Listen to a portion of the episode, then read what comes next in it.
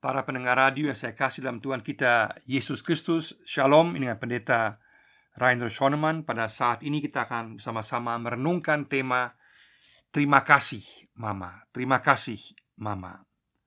Dalam Alkitab sangat jelas bahwa kita dipanggil untuk menghormati ibu kita, mama kita. Kita membaca dari keluaran pasal 20 ayat 12 Keluaran 20 ayat 12 Dalam 10 perintah Tuhan dikatakan Hormatilah ayahmu dan ibumu, supaya lanjut umurmu di tanah yang diberikan Tuhan Allahmu kepadamu. Adalah sangat penting untuk menghormati jasa-jasa mama kita, ibu kita dalam kehidupan kita.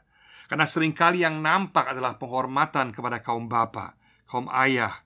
Tapi semua prestasi tidaklah mungkin tanpa jasa ibu. Dan juga terkadang masyarakat dan juga adat sedikit merendahkan martabat kaum ibu.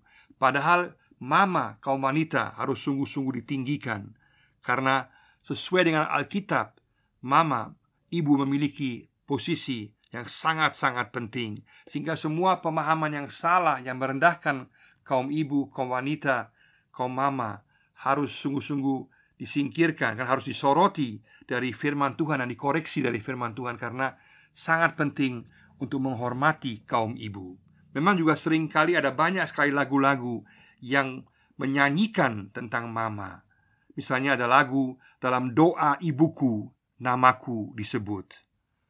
Atau dalam logat Maluku Ambon dikatakan sio mamai. Atau juga satu tetes air susu mamai. Juga dalam bahasa Inggris lagu yang terkenal sekali dari dulu yaitu lagu dari Heinche, Mama. Atau Mother, How Are You Today. Sangat penting bahwa kita bukan hanya memiliki perasaan terhadap mama, tapi juga harus dinampakkan dalam kehidupan sehari-hari kita dengan sungguh-sungguh peduli, memperhatikan, dengan memberikan bantuan dan memberikan waktu. Ada juga ungkapan yang mengatakan sorga ada di telapak kaki ibu. Maka sangat penting bahwa kita menghormati jasa-jasa mama kita, ibu kita. Secara umum Alkitab sangat kuat menekankan pentingnya menghormati ibu. Dalam Amsal pasal 23 ayat 22b dikatakan, "Janganlah kita menghina ibu kita pada saat dia sudah tua." Artinya sangat penting untuk sungguh-sungguh menghormati mama kita, ibu kita dalam segala perjuangannya, segala kebaikannya bagi kita. Pada saat ini maka jika mama kita sudah tiada, sudah meninggal, mari sama-sama kita mengingat kita bersyukur atas kebaikan mama kita. Kita bersyukur pada Tuhan bahwa kita memiliki mama yang baik, yang peduli kepada kita, memperhatikan kita, dan kita sungguh-sungguh bersyukur kepada Tuhan. Jika mama kita masih hidup, ibu kita masih hidup, mari sama-sama kita sungguh-sungguh menghormatinya, kita sungguh-sungguh peduli kepadanya, mengasihinya. Dalam Alkitab ada paling sedikit lima alasan mengapa kita bisa bersyukur kepada Tuhan untuk mama kita. Ada lima alasan mengapa kita bisa dan harus bersyukur untuk mama kita dalam kehidupan kita, untuk mengatakan terima kasih, mama. Yang pertama adalah ketabahan perjuangan mama. Ketabahan perjuangan mama. Kita membaca dari Kejadian pasal 3 ayat 16 dikatakan bagaimana perjuangan mama kita untuk melahirkan kita. Bagaimana mama kita sungguh-sungguh berjuang hidup dan mati antara hidup dan mati untuk memperjuangkan supaya kita bisa lahir. Dikatakan dalam Kejadian 3 ayat 16 Firmannya kepada perempuan itu Susah payahmu waktu mengandung Akan kubuat sangat banyak. Dengan kesakitan engkau akan melahirkan anakmu Sekaligus juga dikatakan bahwa dalam kandungan mama kita Kita sungguh-sungguh diciptakan secara luar biasa. Kita membaca dari Mazmur 139 ayat 13 dan 14 dikatakan sebab engkaulah yang membentuk buah pinggangku menenun aku dalam kandungan ibuku. Aku bersyukur kepadamu oleh karena kejadianku dahsyat dan ajaib. Ajaib apa yang kau buat dan jiwaku benar-benar menyadarinya. Kita sungguh-sungguh bisa bersyukur karena mama kita berjuang untuk kita sehingga kita sungguh-sungguh dilahirkan dan sungguh-sungguh dapat dibesarkan dengan cara yang luar biasa. Ada mujizat Allah dalam kandungan mama kita.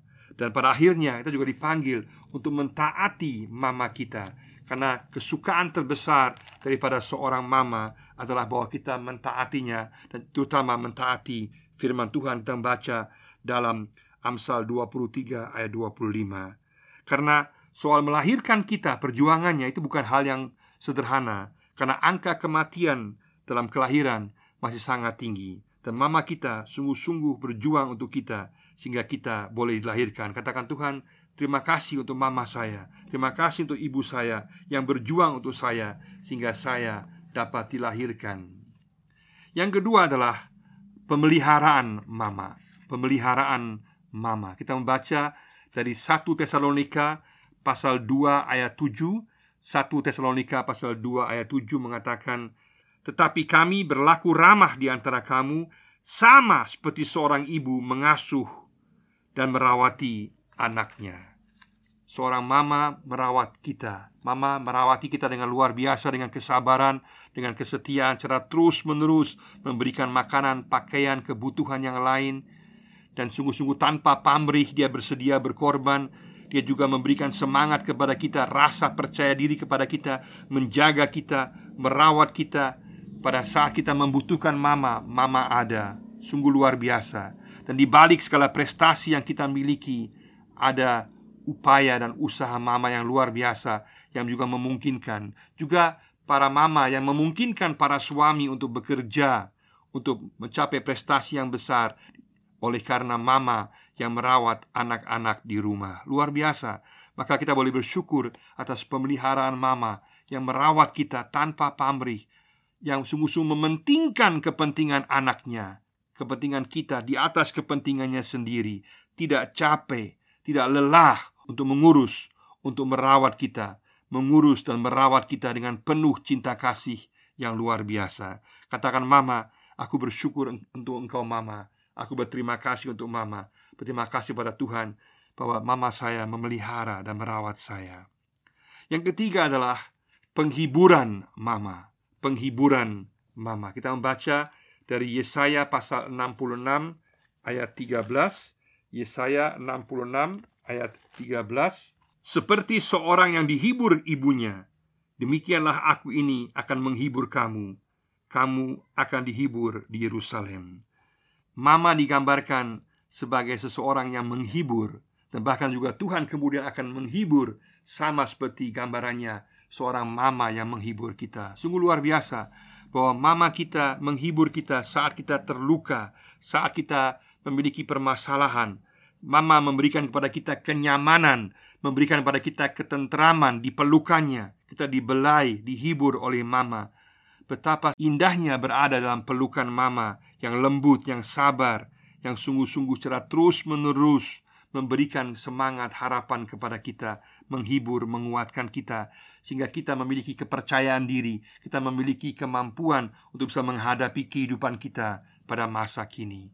Katakan Tuhan, aku bersyukur untuk setiap penghiburan mama saya.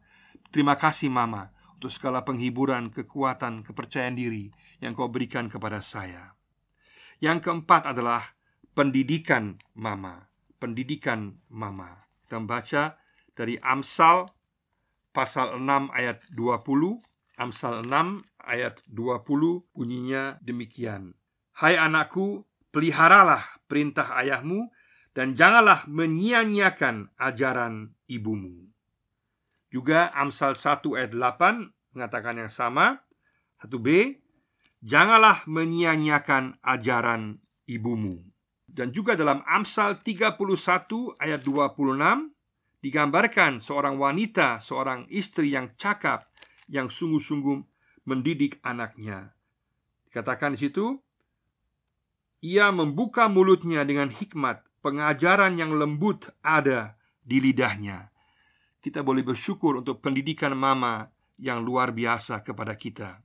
Kalau kita baca dalam perjanjian lama juga dalam ulangan pasal 6, ulangan pasal 6 ayat 4 sampai 7 jelas sekali bahwa soal pendidikan anak diberikan tugas pengajaran diberikan juga kepada mama, pada kaum ibu. Kita ulangan 6 ayat 4 sampai 7. Dengarlah hai orang Israel, Tuhan itu Allah kita, Tuhan itu Esa. Kasihilah Tuhan Allahmu dengan segenap hatimu dan dengan segenap jiwamu dan dengan segenap kekuatanmu. Apa yang kuperintahkan kepadamu pada hari ini haruslah engkau perhatikan. Haruslah engkau mengajarkannya berulang-ulang kepada anak-anakmu dan membicarakannya apabila engkau duduk di rumahmu, apabila engkau sedang dalam perjalanan, apabila engkau berbaring, dan apabila engkau bangun. Tugas pendidikan juga diberikan kepada mama kita dan nyatanya mama kita yang mendidik kita mengenai segala aspek kehidupan kita, memberikan pada kita pemahaman, pengajaran tentang cara bergaul, memberikan pada kita kerangka pendidikan pentingnya untuk mengikuti mentaati Allah, untuk setia kepada Allah dalam firman dan juga dalam menjalankan kehidupan sehari-hari kita. Sungguh luar biasa sehingga sukacita daripada seorang mama adalah bahwa anaknya sungguh-sungguh setia kepada Tuhan dan juga setia kepada apa yang telah diajarkan mamanya. Misalnya dalam Amsal 23 ayat 25. Dan juga kalau kita lihat dalam perjanjian baru ada gambaran yang sangat indah bagaimana cara pengajaran dari kaum wanita, kaum mama ini terjadi. Misalnya dalam 2 Timotius 1 ayat 5, dalam 2 Timotius 1 ayat 5 kita membaca bagaimana Louis, nenek daripada Timotius mengajarkan mamanya Oinike dan kemudian Oinike mamanya mengajarkan kepada Timotius. Sebab aku teringat akan imanmu yang tulus ikhlas, yaitu iman yang pertama-tama hidup di dalam nenekmu Louis dan di dalam ibumu Oinike aku yakin hidup juga di dalam dirimu. Artinya, mama kita yang mengajarkan juga iman kepada Tuhan untuk sungguh-sungguh setia kepada Tuhan seperti Timotius yang diajarkan oleh mamanya Oinike dan Oinike diajarkan juga oleh mamanya Louis. Dan itulah yang telah kita boleh lihat bahwa kita dididik, diajar oleh mama kita. Katakan pada Tuhan, aku bersyukur karena Tuhan yang mendidik kita melalui mama kita. Katakan Tuhan, syukur untuk mama kita. Terima kasih mama untuk semua pendidikanmu, semua hal-hal kecil, semua hal-hal besar yang terjadi dalam kehidupan saya, yang saya boleh belajar dari mama saya. Saya mau bersyukur pada mama. Terima kasih, mama. Yang kelima di sini adalah mengapa kita bisa bersyukur? Karena kerelaan mama untuk melepaskan kita.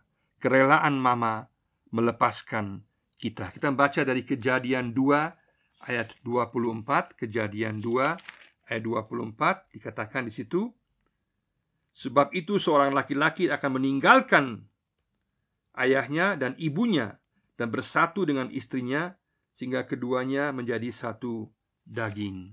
Artinya mama merelakan kita pergi untuk kemudian memulai sebuah hubungan yang baru, pernikahan, sebuah keluarga yang baru. Mama rela untuk meninggalkan kita.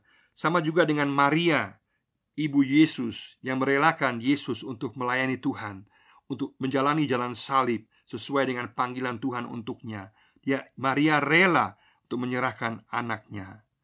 Dan semua mama-mama yang sungguh-sungguh dipakai Tuhan, mereka sungguh-sungguh merelakan anak mereka untuk pergi untuk membangun sebuah hubungan keluarga yang baru. Seringkali kalau mamanya nggak rela, maka akan jadi masalah dalam keluarga yang baru. Maka mama yang campur tangan, terlalu banyak campur tangan dalam kehidupan keluarga yang baru, itu akan menjadi masalah. Tapi kita boleh bersyukur atas kerelaan mama kita yang melepaskan kita, yang sungguh-sungguh memberikan kita ruang sehingga kita boleh memulai sebuah hubungan keluarga yang baru atau kita pergi ke tempat yang lain. Katakan Tuhan aku bersyukur untuk kerelaan mama saya yang bersedia untuk melepaskan saya dalam keluarga yang baru atau pada tempat tinggal yang baru. Aku bersyukur untuk mama saya. Yang sangat penting juga adalah bahwa kita lihat bahwa meskipun kita sungguh-sungguh menghormati dan harus menghormati, menyayangi dan sungguh-sungguh memberikan bantuan, perhatian, dan sungguh-sungguh cinta kasih kita yang sungguh kepedulian kita pada mama kita. Meskipun demikian, maka tetap Allah ada di atas mama kita. Maka ketaatan kita kepada mama kita tidak boleh melampaui ketaatan kita kepada Tuhan. Kalau kita baca dalam perjanjian baru sangat jelas bahwa ketaatan kepada Tuhan harus melampaui ketaatan kepada mama. Kita baca Matius pasal 10 ayat 37 Di situ Yesus berkata Barang siapa mengasihi bapa dan atau ibunya lebih daripadaku Ia tidak layak bagiku. Artinya kita dipanggil untuk mengasihi Tuhan di atas mama kita. Setinggi-tingginya penghormatan kita pada mama kita. Setinggi-tingginya kasih sayang kita pada mama kita. Tetap kesetiaan yang pertama Ketaatan yang pertama Haruslah kepada Tuhan Yesus.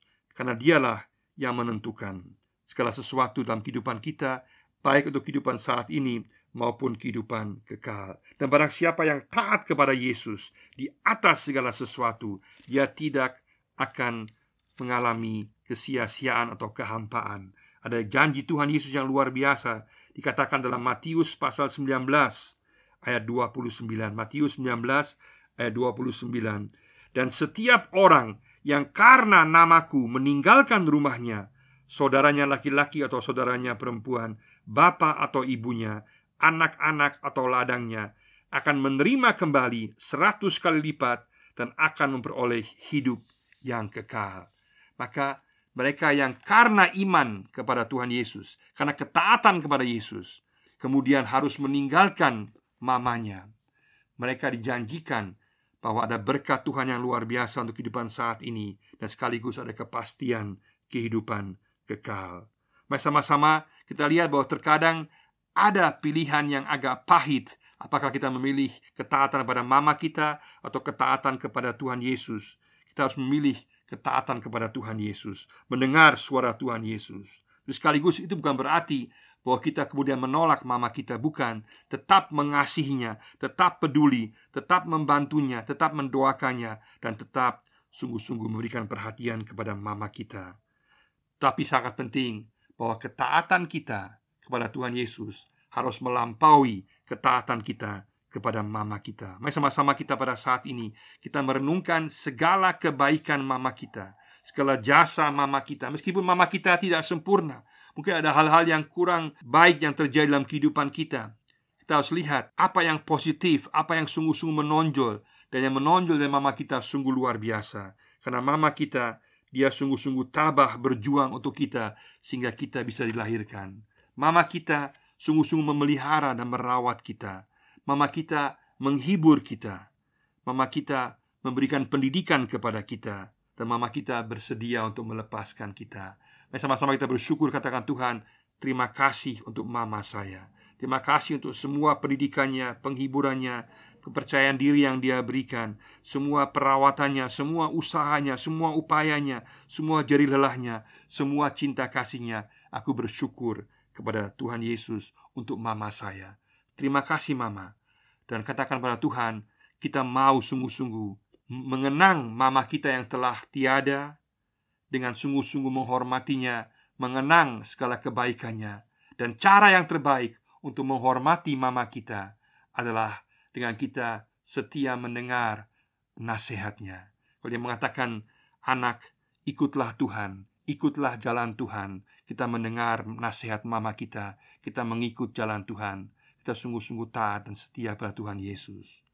Itulah cara terbaik untuk menyenangkan mama kita dengan cara mentaati firman Tuhan, mentaati nasihatnya. Dan pada saat mama kita masih hidup saat ini, mari sama-sama kita mensyukuri untuk mama kita. Kita memberikan perhatian, bantuan, kita memberikan kepedulian, cinta kasih kita yang terbaik dan kita mentaati nasihatnya untuk sungguh-sungguh mengikuti firman Tuhan, maka kita akan diberkati. Katakan, kita akan diberkati karena kita menghormati mama kita. Terima kasih Mama untuk segala kebaikanmu, perjuanganmu, penghiburanmu, pendidikanmu, segala kerelaanmu, segala kesulitan, kesusahan yang telah kau alami untuk saya, untuk semua cinta kasihmu. Terima kasih Mama. Kiranya Tuhan memberkati kita semua. Amin.